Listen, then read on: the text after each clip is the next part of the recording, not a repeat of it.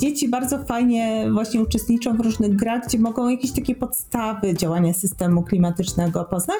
I to, co one e, najlepiej robią później, to rozmawiają z rodzicami na ten temat kilkadziesiąt lat temu kukurydza to była niszowa rzecz. U nas było za chłodno dla kukurydzy. Teraz właściwie co roku powiększają się tereny upraw.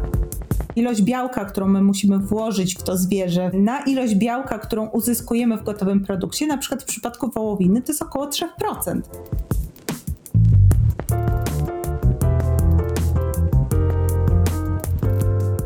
Ponownie witamy w podcaście Zrównoważeni naszych słuchaczy. Tym razem naszym gościem jest Anna Sierpińska, współtwórczyni projektu Nauka o Klimacie, popularyzatorka nauki specjalizująca się w tematyce klimatycznej. Dzień dobry. Dzień dobry. Dzień dobry. Dzisiejsza rozmowa y, poświęcona jest przede wszystkim konsumpcji. Będziemy skupiać się na tym temacie, ale zanim y, do meritum, to porozmawiajmy chwilę o Twojej działalności popularyzatorskiej i tworzeniu y, portalu Nauka o Klimacie. W nauce o klimacie temacie zajmuje się pisaniem artykułów popularno-naukowych, głównie w tematyce związanej z szeroko pojętym środowiskiem przyrodniczym. Generalnie specjalizuję się w opisywaniu tego, jak zmiana klimatu wpływa na rolnictwo, zdrowie ludzi, różne ekosystemy, także morskie, generalnie tak na styku przyroda i klimat. To jest moja specjalizacja. Może dodam jeszcze, że oprócz tego, że oczywiście robię różne rzeczy w ramach współpracy współpracy z nauką o klimacie, to także prowadzę różne dodatkowe wykłady czy spotkania popularyzujące wiedzę na temat zmiany klimatu z rolnikami, e, także e, czasami, właściwie teraz to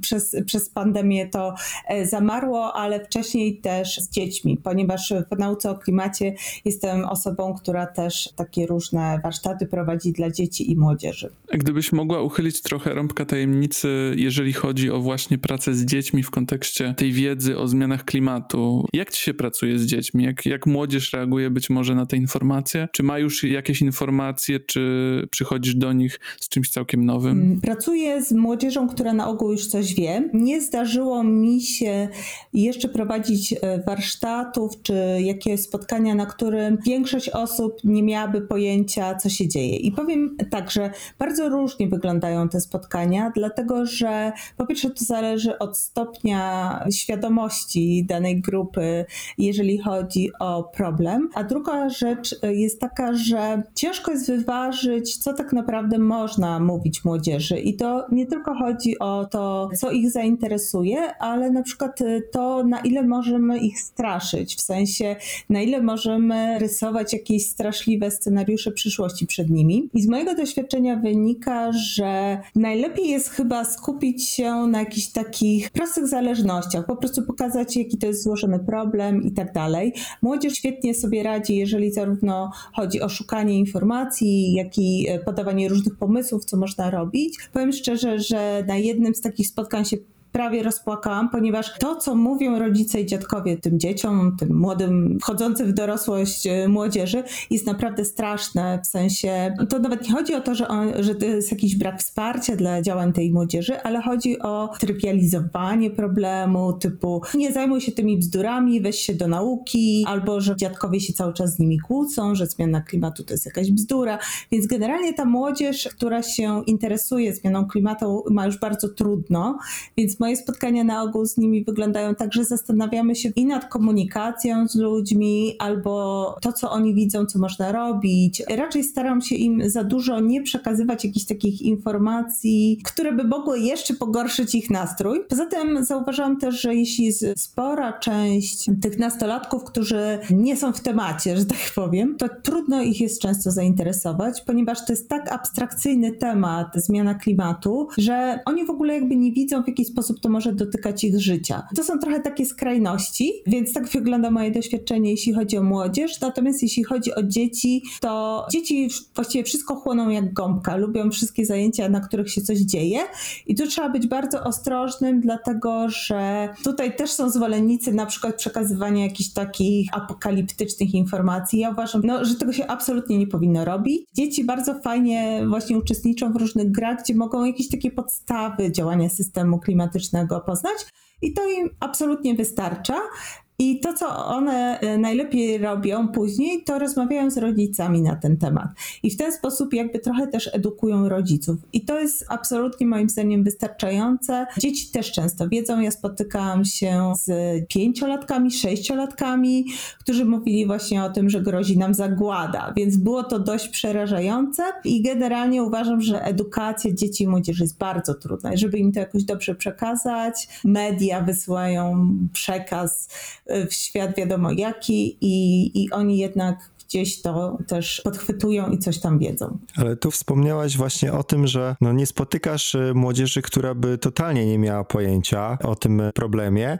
I jak myślisz, z czego to wynika? Czy to jest tak, że po prostu robisz warsztaty ze specyficznymi środowiskami, specyficznymi szkołami? Czy to rzeczywiście jest już taki temat, który jest w tym nurcie głównym informacji, także no już ciężko, żeby ktoś to przegapił? Moim zdaniem to wynika z tego, że jest jednak w głównym nurcie informacji. Zdarzały mi się spotkania, gdzie dużo osób jakby nie wiedziało, w sensie takim miało jakieś wątpliwości co do mechanizmów i tak dalej, ale o samym temacie właściwie wszyscy wiedzą. Nawet jeśli jest to jakaś szkoła, gdzie wydaje się, że no nie, nie spodziewam się, że tam będzie dużo zainteresowanych, to jednak są osoby zainteresowane, które na przykład chociażby zapraszają kogoś, jakichś naukowców czy popularyzatorów nauki na takie wykłady. Chociaż z drugiej strony, ponieważ też zdarza mi się prowadzić jakieś warsztaty albo spotkania dla nauczycieli, właśnie głównie w związku z przekazywaniem wiedzy, jeśli chodzi o dzieci i młodzież, czyli prowadzenie jakichś warsztatów dotyczących zmiany klimatu, to nauczyciele jednak e, często mi mówią, że w ich klasie na przykład albo w ich szkole jest jeszcze dużo osób, które tylko hasłowo właśnie wiedzą, że zmiana klimatu, ale tak naprawdę ani się w ogóle tym nie interesują ani nie mają takiej szerszej, szerszej wiedzy. Więc myślę, że to jedno i drugie trochę, tak? Czyli i też kwestia środowisk, i też kwestia tego, że tak naprawdę tego tematu jest teraz trudno uniknąć. No, gdzieś tam, chociaż kątem ucha, myślę, że no, nie ma możliwości nie usłyszeć. No my tutaj, przynajmniej ja żyję już w takiej bańce, gdzie tych wiadomości zostaje sporo ze względu na zainteresowania, więc też mi ciężko ocenić, czy to tak rzeczywiście dociera do mm, wszystkich. Ja mam pytanie odnośnie tego czegoś, co możemy nazwać, nie wiem, może trochę konfliktem pokoleń, czy też inną perspektywą widzenia, co wspomniałaś, że prawie się popłakałaś, jak młodzież opowiadała o tych różnych historiach. Czy mogłabyś trochę więcej powiedzieć, czemu aż to była taka dramatyczna sytuacja w przypadku tego spotkania, że aż tutaj na granicy płaczu to było? Nie wiem, czy można nazwać to konfliktem pokoleń, ale często jest jakiś spór pomiędzy nimi i rodzicami. Generalnie rzadko zgłaszają się jakieś młode osoby, które mówią na przykład, że ich rodzice całkowicie to popierają, nie wiem, chodzą z nimi na protesty, czy coś dodatkowo robią. Natomiast na tym konkretnym spotkaniu, o którym wspomniałam, mniej więcej połowa grupy, tam było jakieś 20 osób, to byli działacze właśnie młodzieżowego strajku. My po prostu zaczęliśmy rozmawiać o tym właśnie, jak to wygląda, jeśli chodzi o ich kontakty z rówieśnikami, czy oni o tym rozmawiają.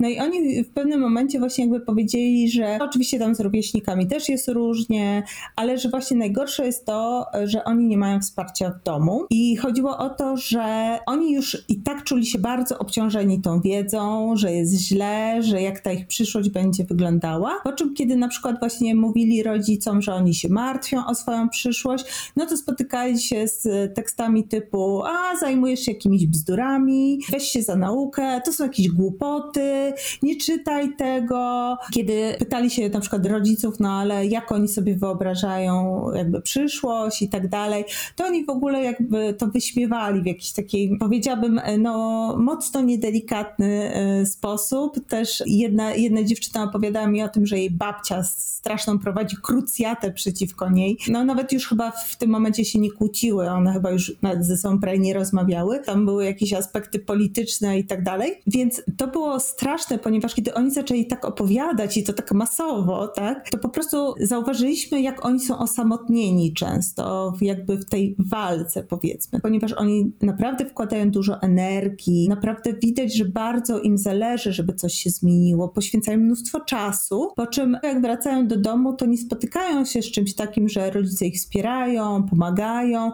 tylko że jeszcze właśnie im dokładają jakichś takich negatywnych rzeczy. Oni się czuli po prostu bardzo osamotnieni i takim ogromnym ciężarem, który muszą nieść, tej wiedzy dotyczącej przyszłości i tego, co się dzieje, no i właśnie z takim ciężarem niezrozumienia przez najbliższych. Więc Więc w ogóle postawa dorosłych mnie załamała głównie i dlatego e, tak mnie to też jakoś dotknęło, bo e, większość z tych osób na sali to mogły być moje dzieci. Ja jestem w takim wieku, więc no w ogóle dla mnie było niewyobrażalne, że ja coś takiego bym powiedziała do swojego dziecka. Ale też wspomniałeś, że rozmawiasz na przykład z rolnikami. Mhm. W takim razie czym te rozmowy się wtedy różnią? Jaka jest różnica między takimi warsztatami z rolnikami, a właśnie z, z młodzieżą? Z rolnikami jest bardzo ciekawie. Powiem szczerze, że właściwie każde takie spotkanie, na którym są rolnicy, jest dla mnie bardzo zaskakujące.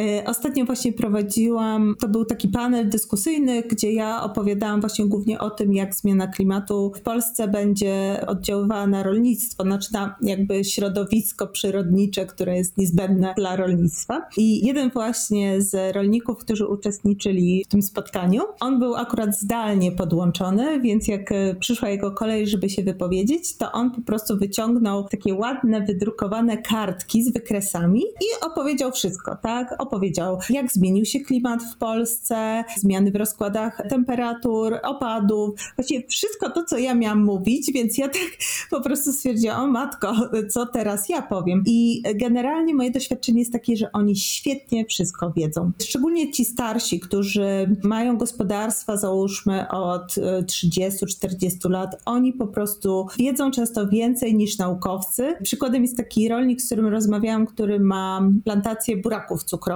i on mi właśnie wtedy opowiedział, że on u siebie znalazł już takiego szkodnika buraków, który kiedyś występował tylko na południu Europy. Więc ja zaczęłam szukać w ogóle informacji jakichś naukowych na ten temat i znalazłam dopiero pół roku temu w ogóle jakieś badania, gdzie było pokazane, że faktycznie notowane jest pojawianie się tego szkodnika. Więc on już wiedział e, kilka lat wcześniej, zanim się w ogóle jakieś informacje pojawiły na portalach branżowych i tak dalej. Wśród rolników są pojedyncze osoby, które czasem coś tam mówią. E, jeden, e, jeden też mi bardzo utkwił w pamięci, ponieważ on zaczął swoją wypowiedź tak, no jeszcze 5 lat temu czy 10, to ja myślałam, a to takie gadanie w mediach w ogóle, ale teraz tak patrzę na to swoje gospodarstwo, no nie, no jednak ta zmiana klimatu jest. Oni się sami przekonują na własnej skórze i jeżeli chodzi o wiedzę, przynajmniej tych, z którymi ja, ja miałam kontakt, to, to jest duża, tak? bo oni po prostu no, obserwują to, wiedzą. Więc tutaj te spotkania są bardzo ciekawe z nimi, bo oni też dużo właśnie jakby dają mi takich informacji ze swoich gospodarstw, które naprawdę ciężko jest jeszcze znaleźć w literaturze, no bo jakby badania naukowe, wiadomo, długo trwają, zanim się tam zbierze, zanalizuje, to minie kilka lat, a oni właśnie mówią mi takie rzeczy na bieżąco i w temacie są bardzo uświadomieni i też oczywiście są zaniepokojeni, jak to będzie wpływało chociażby na to, co oni będą mogli uprawiać.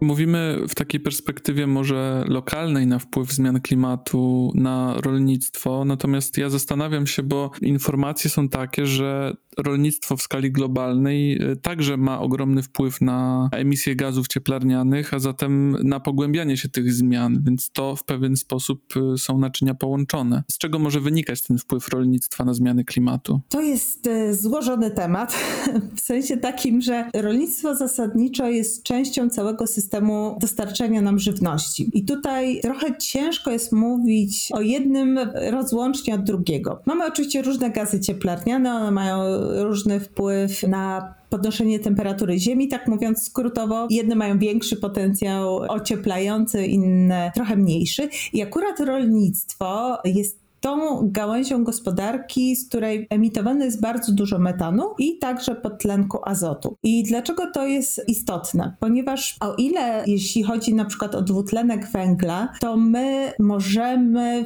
pewnych miejscach jakby ograniczać te emisje. Pochodzą ze spalania paliw kopalnych, możemy to zmieniać, ograniczać. Natomiast jeśli chodzi chociażby o metan, to to już jest bardziej związane z procesami e, naturalnymi. Tutaj jakby dwie rzeczy podstawowe, czyli z fermentacją jelitową u przeżuwaczy, czyli krów, owiec i kus i tak dalej, i emisje z pól ryżowych. Więc tutaj jakby ciężko jakoś wpłynąć na te emisje, tak tak w, taki prosty sposób, no bo po prostu to jest, one są, wynikają jakby z fizjologii zwierząt, tak, a drugie po prostu ze sposobu uprawy tego ryżu. Więc rolnictwo jest właśnie problematyczne pod tym względem, że niektóre emisje są jakby nieodłączne od tej produkcji rolniczej. No i oczywiście jest jeszcze jeden duży problem związany z rolnictwem, czyli wylesianie. To powoduje, że oczywiście ten węgiel zgromadzony w jakimś e, lesie, chociażby w glebie, w ściółce, w roślinach, po prostu ulatuje w powietrze, tak? Bo albo te,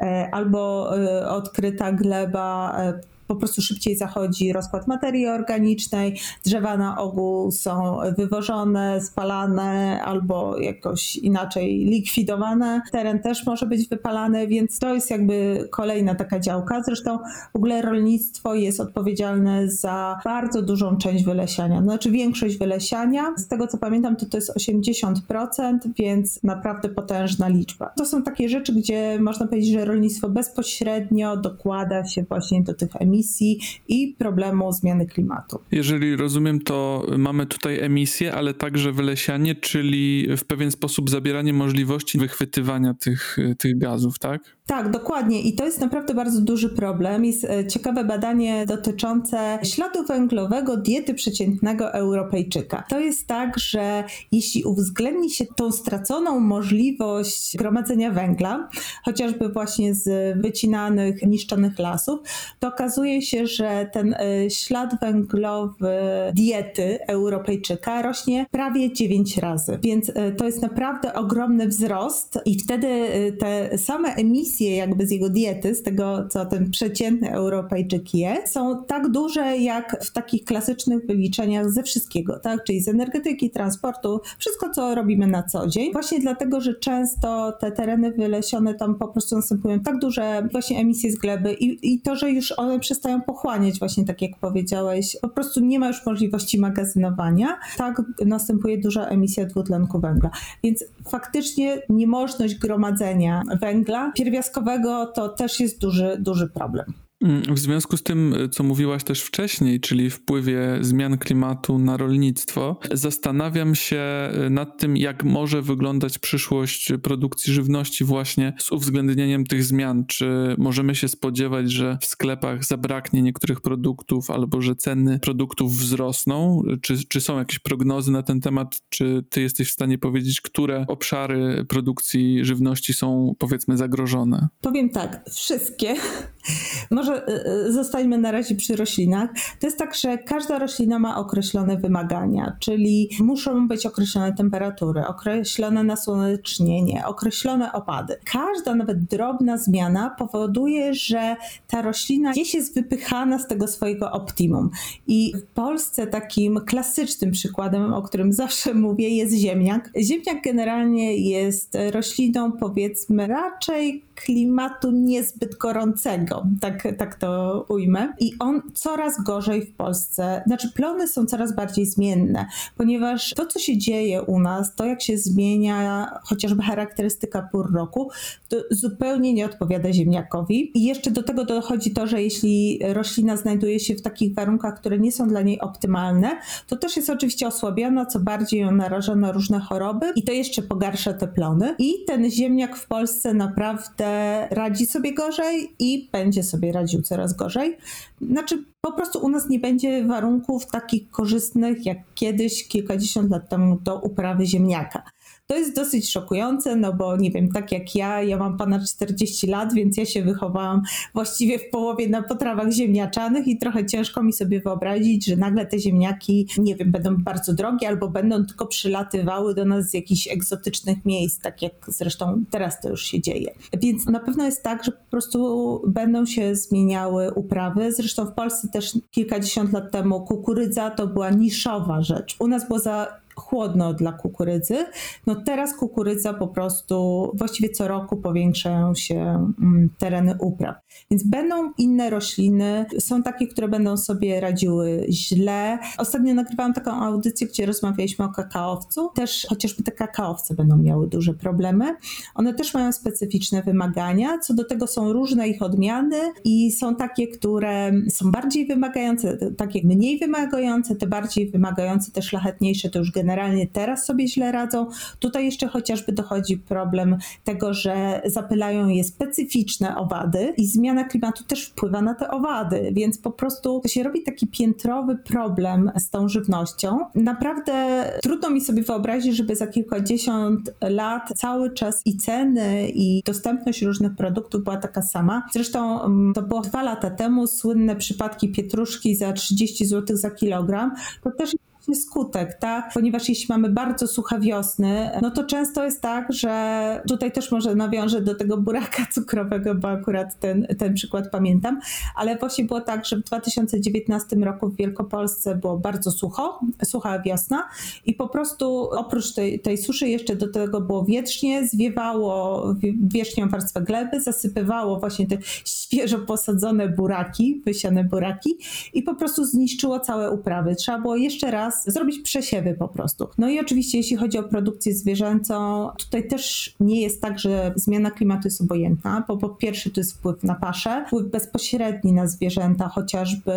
choroby, na przykład krowy to, to są duże zwierzęta, są bardzo wrażliwe na wysoką temperaturę. Kiedy robi się za gorąco dla nich, to one na przykład dają mniej mleka, tak? Więc bardzo, bardzo wiele czynników, które będą wpływały na różne obszary, no a to chcąc, nie chcąc przełoży się właśnie na to, co będziemy mieć w sklepach i jakie będą ceny.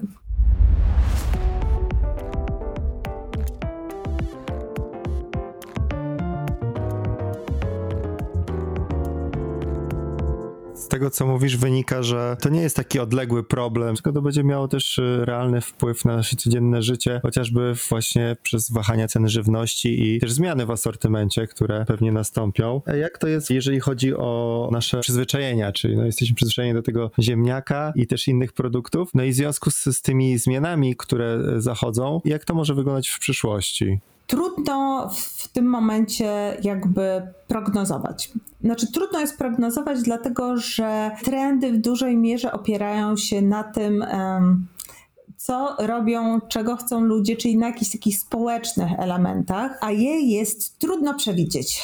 Widać na pewno trend taki, że w krajach zachodu wzrasta popularność e, wegetarianizmu i weganizmu, chyba weganizm nawet bardziej, i dużo firm mm, zaczyna wprowadzać takie menu roślinne, pojawiają się zamienniki mięsa. Myślę, że to jest taki trend, którego się nie da już zatrzymać, w sensie takim, że dużo ludzi też jest świadomych, świadomych tego, tu już dochodzą nie tylko kwestie etyczne, zdrowotne, które zawsze się pojawiały, ale właśnie te kwestie klimatyczne. Dużo osób, które siedzą właśnie w takich bańkach, tudzież interesują się problemami środowiskowymi, wie też, że hodowla zwierząt po prostu źle wpływa na środowisko.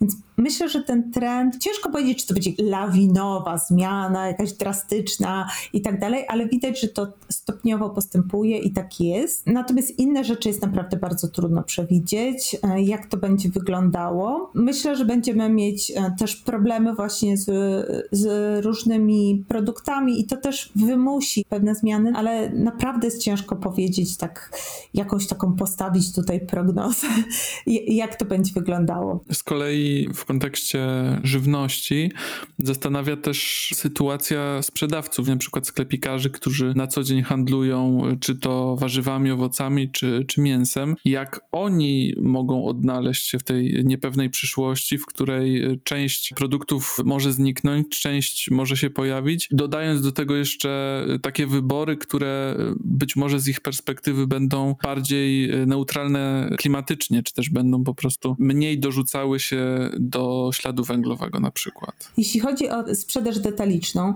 to myślę, że tutaj bardzo ważną rzeczą jest skracanie łańcucha dostaw. Ponieważ kiedy się rozmawia z rolnikami, którzy mają małe gospodarstwa, gospodarstwa, to widać, że oni w ogóle na przykład nie mają szansy wejść na jakieś duże rynki hurtowe, natomiast właśnie często współpracują z jakimiś małymi sklepami. I to jest najlepsza współpraca, ponieważ sklep ma oczywiście najlepszą cenę bezpośrednio od producenta, natomiast taki producent też oczywiście może sprzedać to za inną cenę niż by musiał sprzedać hurtownikowi. I myślę, że tutaj właśnie takie szukanie dostawców lokalnych albo jakichś bardzo specyficznych, oferujących jakieś e, specyficzne, dobre produkty, to jest właśnie szansa jakby na odnalezienie się w tej sytuacji. Można oczywiście zawierać jakieś kontrakty i wiem, że tak się robi, jakieś kontrakty e, na przykład e, na następny rok, tak, gdzie odbiorca właściwie wykupuje cały przyszły asortyment danego producenta i to się sprawdza. To znaczy, ja to znam głównie od strony tych e, rolników, którzy mają małe gospodarstwa i oni tak zasadniczo funkcjonują i taka współpraca jest dla nich dobra. Znam też jedną osobę, która zajmuje się, i to, to już nie jest drobny, drobny rolnik, ale to jest osoba, która zajmuje się hodowlą bydła mięsnego i to już jest bardzo duża hodowla, ale to też jest hodowla organiczna i razem z okolicznymi rolnikami po prostu robią też tak, że bezpośrednio sprzedają swoje produkty, mają jakieś sklepy właśnie, które od nich odbierają i też on jest bardzo zadowolony z tego. Te sklepy też z tego, co on mówi też, ponieważ mają jakiś ekskluzywny, rzadko gdzie spotykany produkt i, że tak powiem, bezpośrednio właśnie od producenta. Producenci często tam właśnie też też opisują swoje gospodarstwa, dają jakieś zdjęcia, jak to właśnie jest robione, więc wydaje mi się, że taka współpraca to jest dobry kierunek dla tych małych sklepów, że po prostu mają jakąś wartość dodaną, czyli na przykład produkt, który jest rzadko spotykany w innych sklepach, a do tego właśnie mają bezpośrednio od producenta, czyli gwarancję właściwie dobrej ceny. Duże hurtownie też mogą mieć dobre ceny, ale to, to już chyba jest na, na inny wątek, ale no z tego co ja wiem i rozmawiam, to wydaje mi się, że to jest dobry kierunek.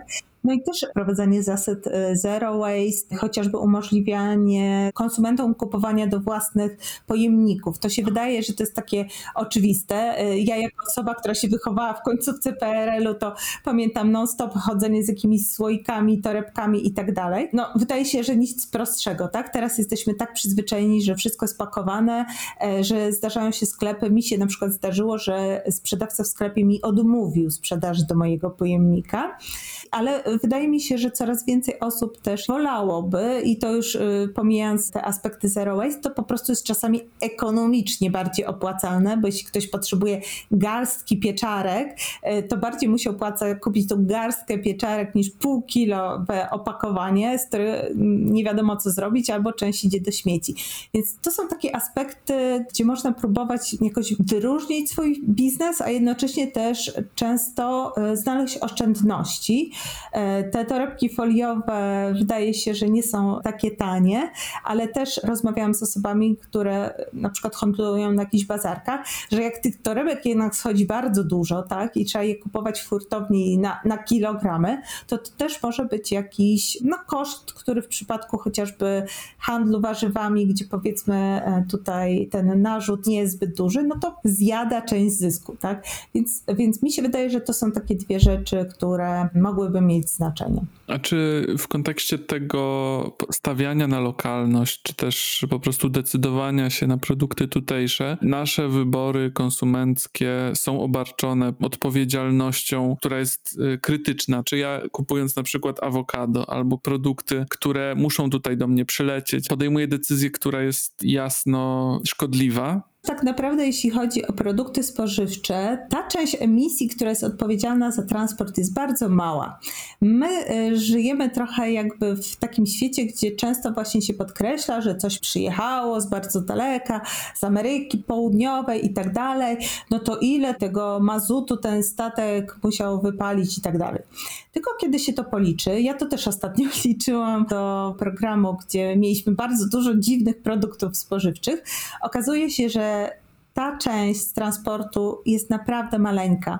Właściwie różnica pomiędzy jakimiś produktami przywiezionymi z Ameryki Południowej na e, statku, a e, pochodzącymi, nie wiem, z Hiszpanii była praktycznie żadna.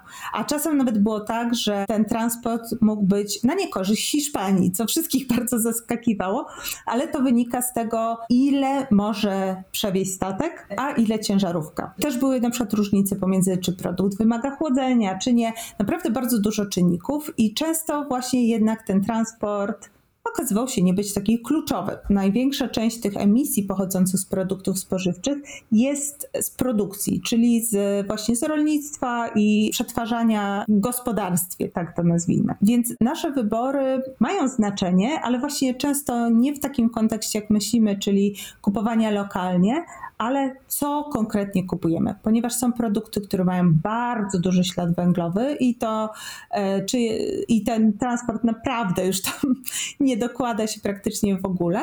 I są takie, które mają mały ślad węglowy, chociaż jeszcze dodam tylko, żeby nie wyszło tak, że lokalność nie ma znaczenia, ponieważ ma, chociażby przez to, że wspieramy po prostu e, lokalnych producentów. I e, też kiedy kupujemy produkty polskie, mamy też jako chociażby osoby głosujące w wyborach większy wpływ na kształtowanie polityki rolnej w Polsce. Generalnie można powiedzieć, mamy większą kontrolę, jak to wygląda. Wiemy, jakie jest prawodawstwo, u nas przepisy. No i, i poza tym jednak dobrze wspierać nasze rolnictwo, no bo dla nas jest ważne, żebyśmy jednak też mieli jakieś produkty, które są u nas uprawiane, znaczy jakieś chociażby warzywa czy zboże, które są u nas uprawiane, czy, czy zwierzęta pochodzące z naszych hodowli. A, a jeżeli właśnie chodzi o tą hierarchię tych produktów, które powodują więcej emisji, pomijając właśnie y, transport, to czy mogłobyś jakoś tak to trochę scharakteryzować? Oczywiście nie wymieniać wszystkich, ale tak powiedzmy, jakie to są grupy produktów, które y, mogą mieć większą emisję, które mniejsze? E, jasne. Znaczy tak, e, głównym czarnym charakterem jest wołowina i nie ulega to żadnej wątpliwości. We wszystkich zestawieniach tak jest. E, to wynika z tego, co mówiłam na samym początku, tak, że są takie emisje z rolnictwa, których powiedzmy łatwiej uniknąć, a są takie, których trudno uniknąć. W przypadku krów metan z fermentacji jelitowej. No po prostu nie da się tego uniknąć, no to jest fizjologia tej krowy. Tutaj właśnie ten metan fermentacji jelitowej, jeżeli chodzi w ogóle o produkcję zwierzęcą, największy ma udział w emisjach z produkcji zwierzęcej, w ogóle właściwie z wytwarzania produktów żywnościowych. Po prostu jeszcze często często my też nie uświadamiamy sobie na przykład, ile krów żyje na świecie. Nie wiem, e, czy, czy chcesz spróbować e, rzucić liczbę, Zobaczymy, czy w ogóle. To są, to są jakieś takie abstrakcyjne liczby, całkowicie mam wrażenie. Jakieś w miliardach pewno. Półtora miliarda krów, i to są takie zgrubne szacunki FAO. E, natomiast na przykład nie wliczają się tutaj bawoły, na przykład takie, które żyją w Azji, a one też jakby są przeżuwaczami i emitują ten metan, więc po prostu tych krów i jeszcze do tego jest oczywiście całe morze owiec, y, kus i, i tak dalej. Naprawdę jest bardzo dużo. Półtora miliarda i to są szacunki takie zgrubne, tak? Półtora miliarda to wyobraźmy sobie, ile to jest tego metanu przez nie emitowane. Generalnie wołowina pierwsze miejsce i bardzo wysoko są oczywiście też wszystkie produkty pochodzące od krów, zasadniczo od przeżuwaczy, czyli mleko, masło. Tutaj jeszcze oprócz właśnie już samej tej fizjologii zwierząt, to też dochodzi kwestia pasz, ponieważ oczywiście są takie hodowle, gdzie, gdzie krowy są po prostu wypasane i jedzą zasadnicze trawę, ale kiedy na przykład są, są młode zwierzęta, które się tuczy na rzeź, tak, te opasa na rzeź, to one na ogół dostają wysokobiałkowe produkty. Wysokobiałkowe produkty to najczęściej zawierają soję, a soja przyjeżdża do nas z Ameryki Południowej, gdzie jest hodowana w dużej mierze na terenach pozyskanych ze zniszczenia lasów tropikalnych czy jakichś ekosystemów sawannowych. Oczywiście wszystkie produkty mięsne też są na górze. Jest parę produktów roślinnych, które są też dość wysoko. To jest właśnie kakao i kawa, chociaż powiem szczerze, że analizowałam to właśnie na jednym z ostatnich warsztatów, e, bo też znalazło się tam tofu i trochę nas zastanawiało to, dlaczego. To znaczy, co, co na przykład o co chodzi z tą kawą, tak? Znalazłam takie badanie, które pokazuje, że no właśnie, no bo kawa, czy chodzi o ziarno, czy chodzi o kawę jako produkt już gotowy do picia. I na przykład w przypadku kawy okazało się, że 3 czwarte, tak mniej więcej, śladu węglowego tego napoju kawy wynika z tego, że dolewamy tam mleko. Więc powiem, że szczerze, że ja na przykład nie do końca rozumiem, dlaczego niektóre produkty są tak wysoko, ale na pewno jest jedna zasada: mięso i produkty odzwierzęce, oprócz jajek, które są stosunkowo nisko, ale oczywiście nie tak nisko jak warzywa, jeżeli chodzi o tą hierarchię względem ilości emitowanych gazów cieplarnianych na kilogram produktu, no to produkty zwierzęce i odzwierzęce czołówka.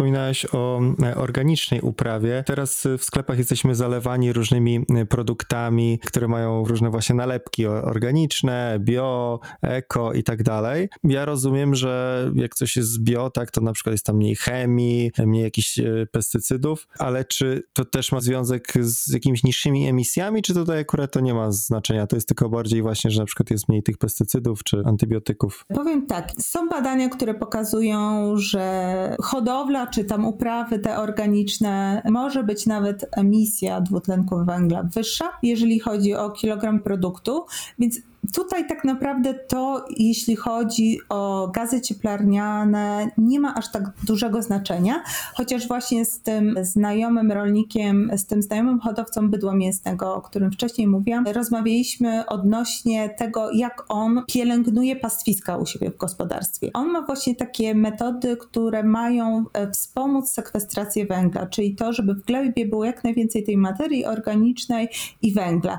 E, I w takim konwencjonalnym gospodarstwie, to takie rzeczy no właściwie się nie robi, tak? Tam jest e, masówka, w sensie nikt nie ma czasu na jakieś skomplikowane, chodzi po prostu o pewien cykl produkcyjny.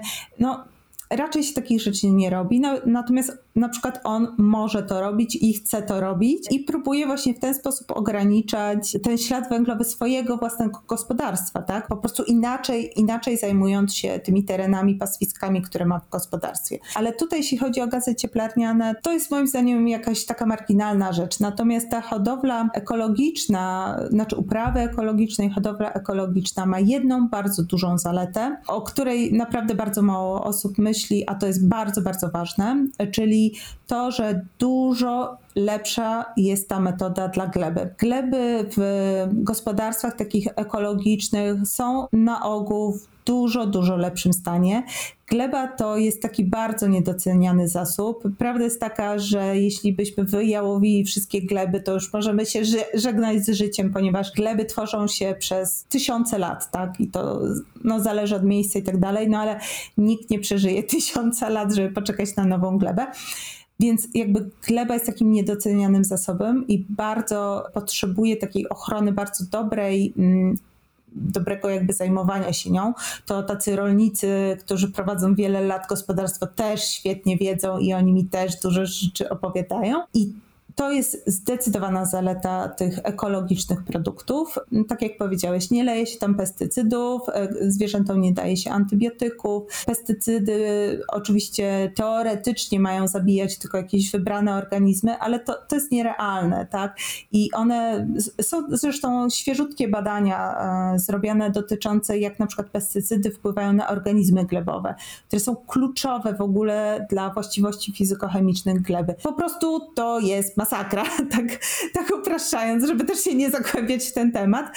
Więc od tej strony tak, to znaczy jest dużo zalet, ale od strony śladu węglowego to nie skupiałabym się, że to tutaj ma jakieś znaczenie. W kontekście żywności i produkcji, my też, jako że zrównoważeni to podcast skierowany także do, do biznesu, zastanawiamy się nad tym, jak nasze przyzwyczajenia związane z codzienną pracą y, mogą odbijać się na, na klimacie, jakie produkty wybieramy i jakie mamy sposoby na wykorzystanie ich właśnie na przykład w biurze. W firmach e, jest jedna rzecz, e, o której też się dosyć mało mówi, a moim zdaniem jest najważniejsza, jeżeli chodzi oczywiście o te rzeczy związane z żywnością. To oczywiście dotyczy firm, które mają jakieś kantyny, stołówki i tak dalej. To jest wybór dań. Bardzo rzadko w firmach dużych, myślę, że to się teraz zmienia, ale jak ja jeszcze pracowałam w dużych firmach, tam załóżmy 10 czy, czy ileś tam lat temu, to bardzo, bardzo rzadko w ogóle były do wyboru dania wegetariańskie. O wegańskich to już nie mówię.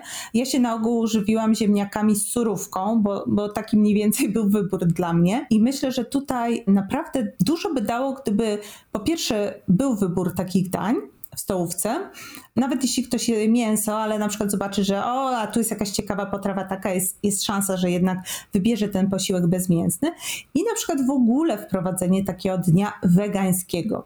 Myślę, że e, nikomu by to nie zaszkodziło w takim sensie, że jedna, jeden dzień przerwy od dań mięsnych to naprawdę ża żadna strata na, na zdrowiu czy, czy na samopoczuciu.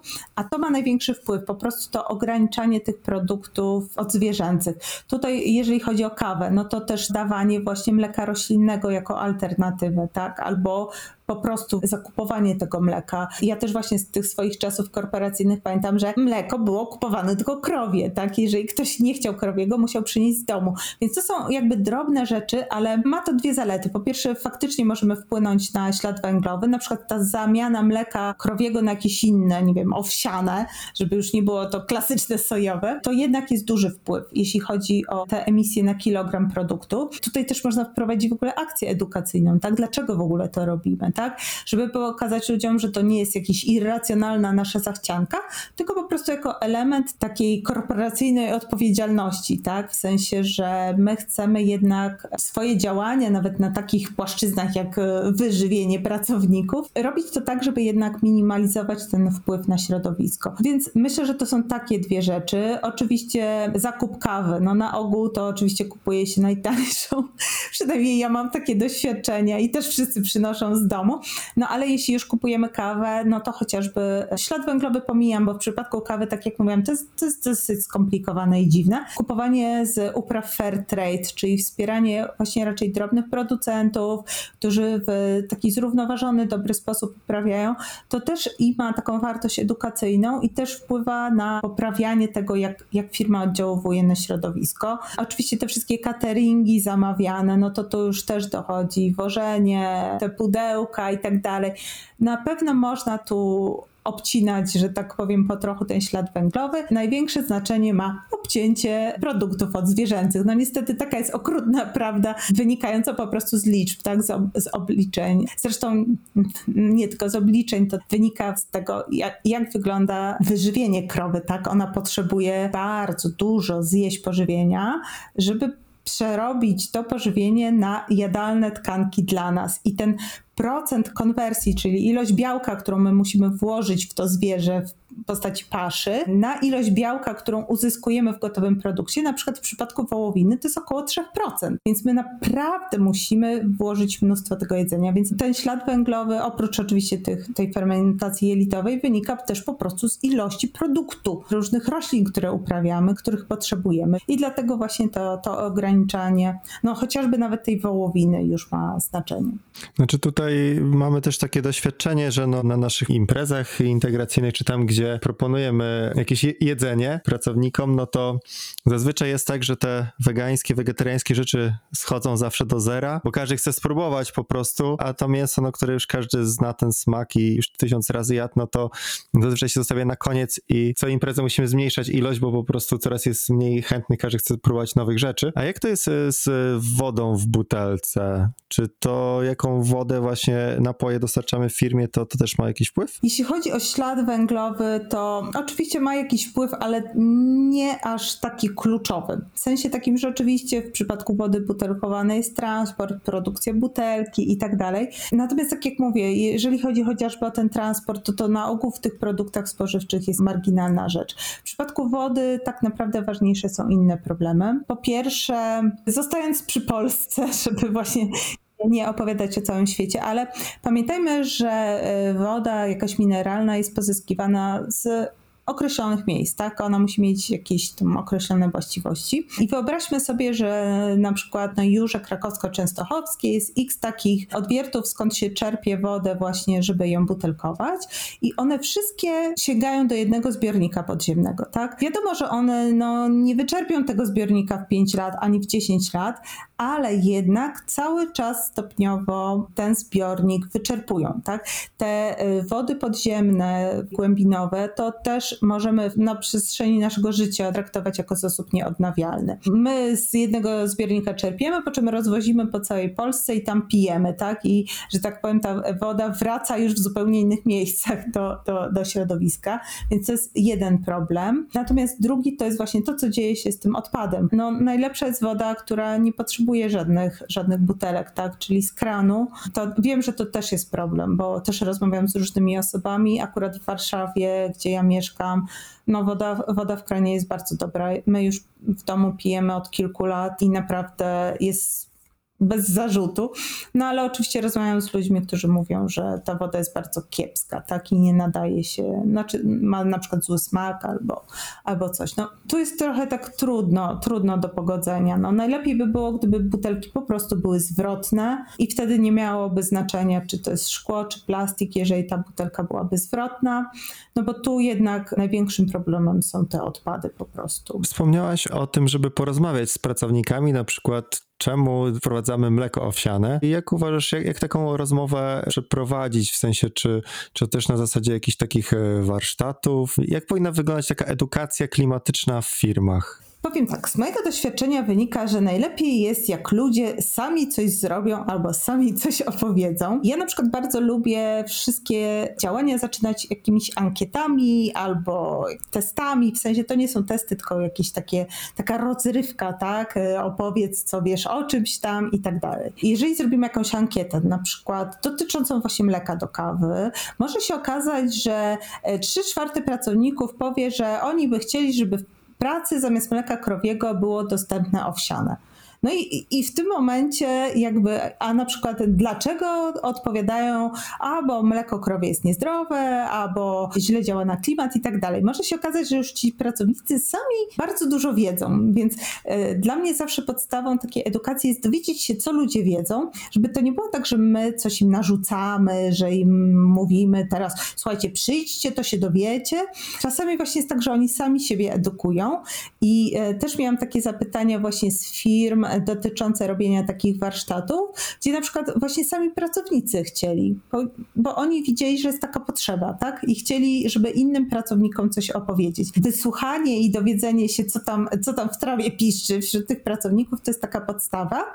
Natomiast ja jestem raczej przeciwnikiem jakichś takich wykładów poważnych i tak dalej. Raczej właśnie jakieś warsztaty, gdzie mm, ludzie mogą też wyrazić swoje wątpliwości, zapytać się o różne rzeczy. E, to jest zupełnie jakby inne przekazywanie wiedzy niż po prostu jak słuchają autorytetu, który im mówi jak jest. I mi się wydaje, że takie metody są najlepsze, kiedy ludzie sami mogą wykorzystać swoją wiedzę, sami się edukować nawzajem i kiedy właśnie jakoś uczestniczą w całym tym procesie, czyli raczej, raczej jakiś warsztat albo jakaś taka informacja, no taka zostawiająca dużo miejsca na dialog, a, a nie tylko słuchanie i jakby wtłaczanie wiedzy.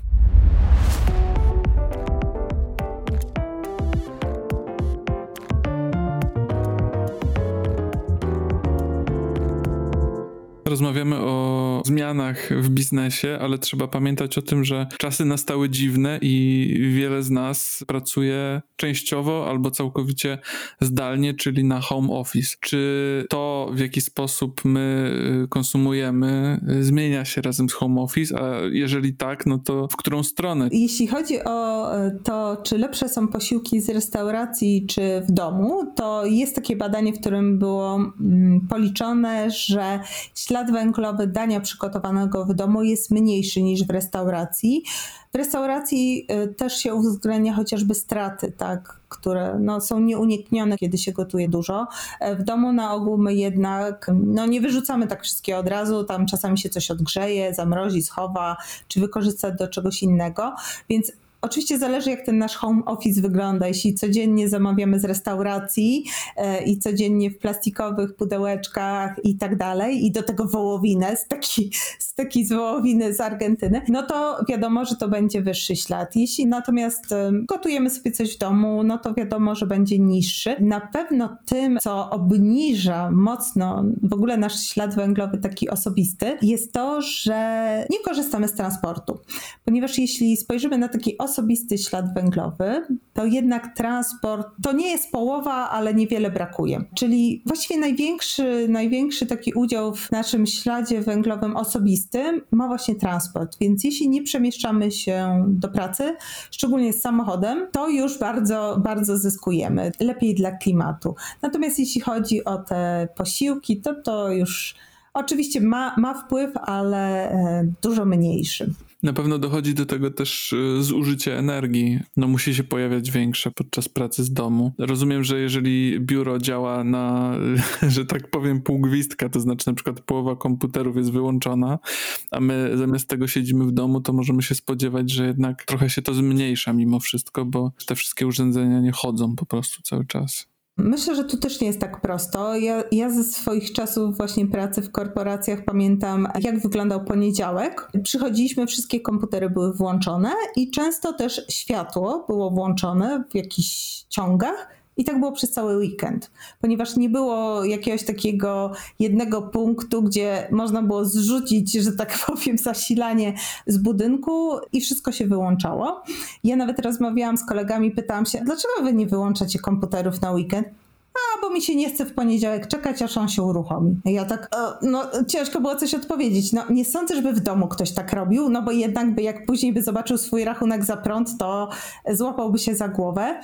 Więc to jest różnie. To zależy, co się właśnie dzieje w firmie, tak? Jeżeli sobie spojrzymy na naprawdę jakąś dużą firmę, no to tam nie tylko są komputery, oświetlenie, ale są lodówki, są jakieś serwery. Tak naprawdę może się okazać, że to, że my w domu teraz pracujemy, to nie wpływa na nasz ogólny ślad węglowy z pracy, no co najwyżej wpływa na nasz osobisty rachunek za prąd, bo po prostu my używamy go w domu, a nie w pracy. Natomiast jeśli chodzi o ślad węglowy, może się okazać, że wbrew pozorom lepiej jest, jak jesteśmy w domu, bo jednak nie zostawimy chociażby tego komputera na weekend, tak? Jesteśmy w tym momencie podcastu, w którym zazwyczaj pytamy o źródła. W Twoim wypadku oczywistym źródłem jest portal Nauka o Klimacie y, i artykuły, które tam się pojawiają. Pytanie, jak z Twojej strony wygląda przygotowywanie takich artykułów, do jakich źródeł zazwyczaj sięgasz, jakie są być może autorytety albo jakieś miejsca, które są pewnikiem, jeżeli chodzi o informacje dla Ciebie? Nauka o klimacie ma bardzo specyficzną politykę, jeśli chodzi o tworzenie treści. My opieramy się tylko na artykułach naukowych. I tak samo jest, kiedy ja piszę swoje artykuły. Tutaj jest różnie, w sensie czasami są, są jakieś takie artykuły przekrojowe, które opisują dany problem i już nie trzeba się dużo jakby zagłębiać, ale najczęściej trzeba niestety tą wiedzę zebrać z po prostu z publikacji w różnych czasopismach i ja tak najczęściej robię po prostu, staram się przeczytać chociaż kilkadziesiąt, no nie mówię, że czytam je wszystkie od A do Z, ale chociaż zorientować się po prostu w jakichś ważnych elementach i dużo też korzystam z dużych raportów przekrojowych e, robionych chociażby przez IPCC, ale nie tylko. Dużo takich raportów z tej tematyki, którą ja się zajmuję, czyli taką, taką bardziej ludzko-przyrodniczą, chociażby wydaje Lancet, czyli takie najbardziej renomowane wydawnictwo dotyczące medycyny. Tak? Bardzo kompleksowych raportów jest dużo i one są też bardzo, bardzo grube. Naprawdę potrafią mieć tysiąc albo więcej stron i to pisanych E, angielszczyzną przez naukowców, więc można sobie wyobrazić, jaka to jest lektura, ale one są najlepsze. To znaczy, ja najchętniej z nich korzystam, ponieważ to jest napisane przez naukowców, sprawdzone przez naukowców, świetnie oźródłowane. Tam często literatura to jest kilkaset pozycji, jak nie więcej. E, użyłaś skrótu IPCC. Ja byś mogła mhm. powiedzieć, e, co to jest i czemu to jest takie super źródło informacji? IPCC to jest międzyrządowy panel do spraw zmiany klimatu